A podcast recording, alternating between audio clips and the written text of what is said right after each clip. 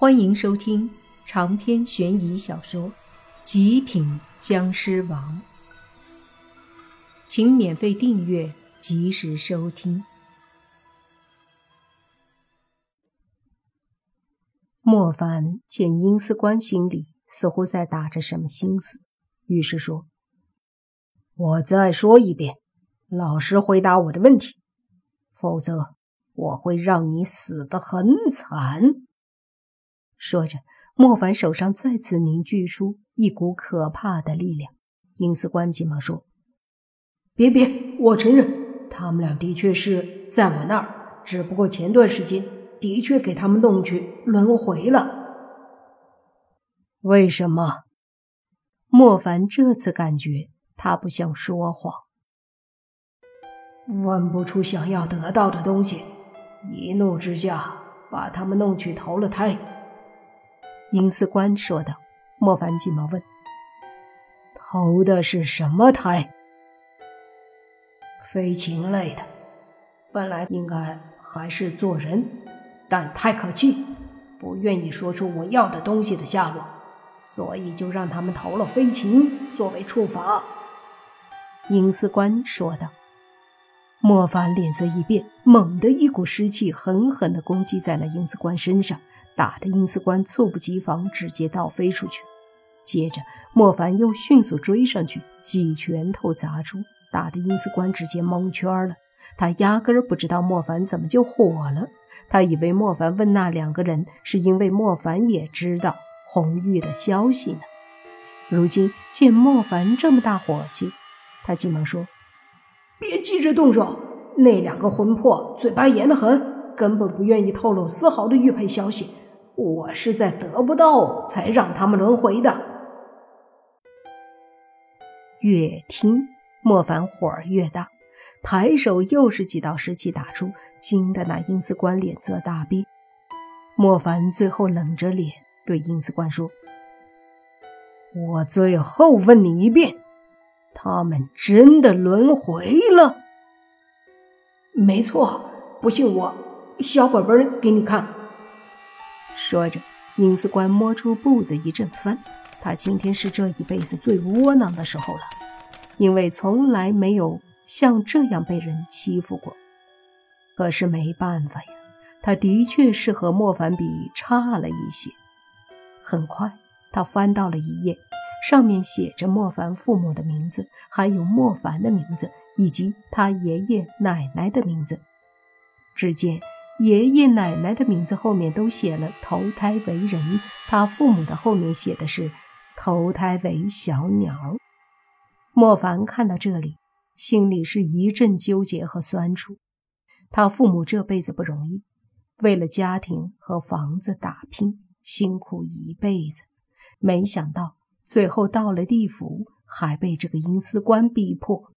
但是就算这样，他们也没有说玉佩在莫凡这。或许是怕莫凡受到威胁，莫凡叹了口气，说：“爸妈，或许你们这辈子做鸟，在天上无忧无虑、自由自在的飞翔，会轻松很多吧？”爸妈，尹司官一愣，随即立马想到了什么，往下一看。就见到了莫凡的名字，这时他才反应过来，这两个被他投胎为飞禽的魂魄，居然是眼前这个凶悍男子的父母。想到这里，他脸色一变，身子忽然化成一股黑烟，看样子是要跑。莫凡脸色很冷，在他要跑的时候，身体消失了，接着一股湿气攻击在黑烟上。打的黑烟落在地上，变回了阴司官的模样。莫凡的身体一下出现在面前，对着地上的阴司官说：“我有说让你走了吗？”阴司官有些惊恐的看着莫凡，他感觉到了杀意。“你不能杀我，我是地府的官员，你杀了我等于和地府作对。”阴司官对莫凡说的，他希望。用地府来震慑莫凡。可莫凡根本就不怕地府，说道：“那就和地府作对好了。”说着，他手上可怕的绿色湿气迅速凝聚，接着莫凡狠狠的一掌拍在阴司官的胸口。阴司官猛地眼睛一瞪，口里迅速喷出一口鬼气，那是本源鬼气，鬼本身自带的鬼气，一旦受损，那这鬼。必然重伤。莫凡刚刚全力的一掌已经重伤了这阴司官，可他没有停手，继续一拳一拳的轰击着。阴司官口里一口口的本源鬼气被打出来，魂魄越来越虚弱。堂堂一界鬼王境界的阴司官。如今却被莫凡打得完全没了鬼王的实力，甚至都要魂飞魄散了。别，别打，别打了！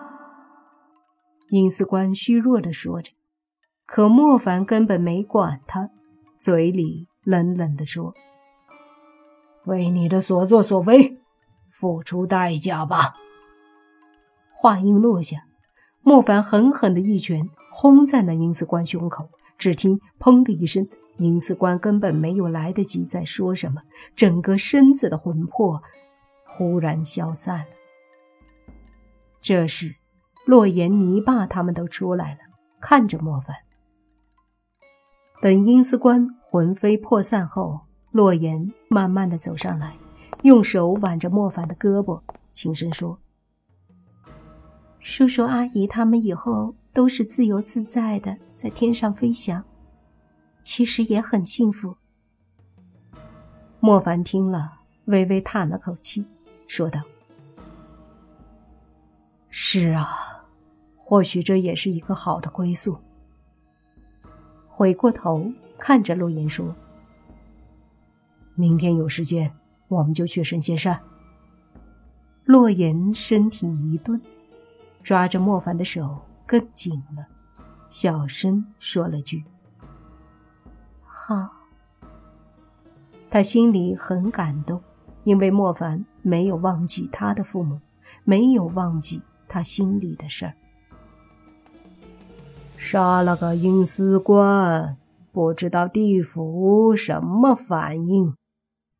宁武星走上来说道：“丧气鬼说。”杀了才好，这家伙不是好东西。就算到时候地府找麻烦，算我一份儿，也算我一份儿。不死僵尸，我可不归地府管。宁无心说道。泥爸也说：“对，不用怕，这种家伙就该杀了。”莫凡看了看他们。笑着说：“咱们在一起，天不怕地不怕。走，回家。”杀了阴司官，莫凡毫不在意。上了车后，他们就潇潇洒洒的回家了。把洛言、宁无情还有小狐妖送回公寓，莫凡、你爸、宁无心也回了家。这几天没在家。黑猪把宁无心的房子可以说是弄得一团糟，宁无心看了都火大，冰箱里能吃的东西都没了，地上也是乱七八糟。然而没想到，这黑猪还不自觉，反而逮着莫凡他们抱怨：“你们死哪儿去了？”莫凡他们倒是被问的一愣，接着反应过来。三个人冲上去就把黑猪按着一顿打。不管走了多远，回到家里一切都舒服了。晚上睡觉的时候，莫凡想了很多，把穿越回去的这些事儿全部捋了捋，最后决定先去帮洛言找到父母的尸骨，然后就是去帮若烟找当年的那个道士。帮他报仇。长篇悬疑小说《极品僵尸王》本集结束，请免费订阅这部专辑，并关注主播又见菲儿。精彩继续。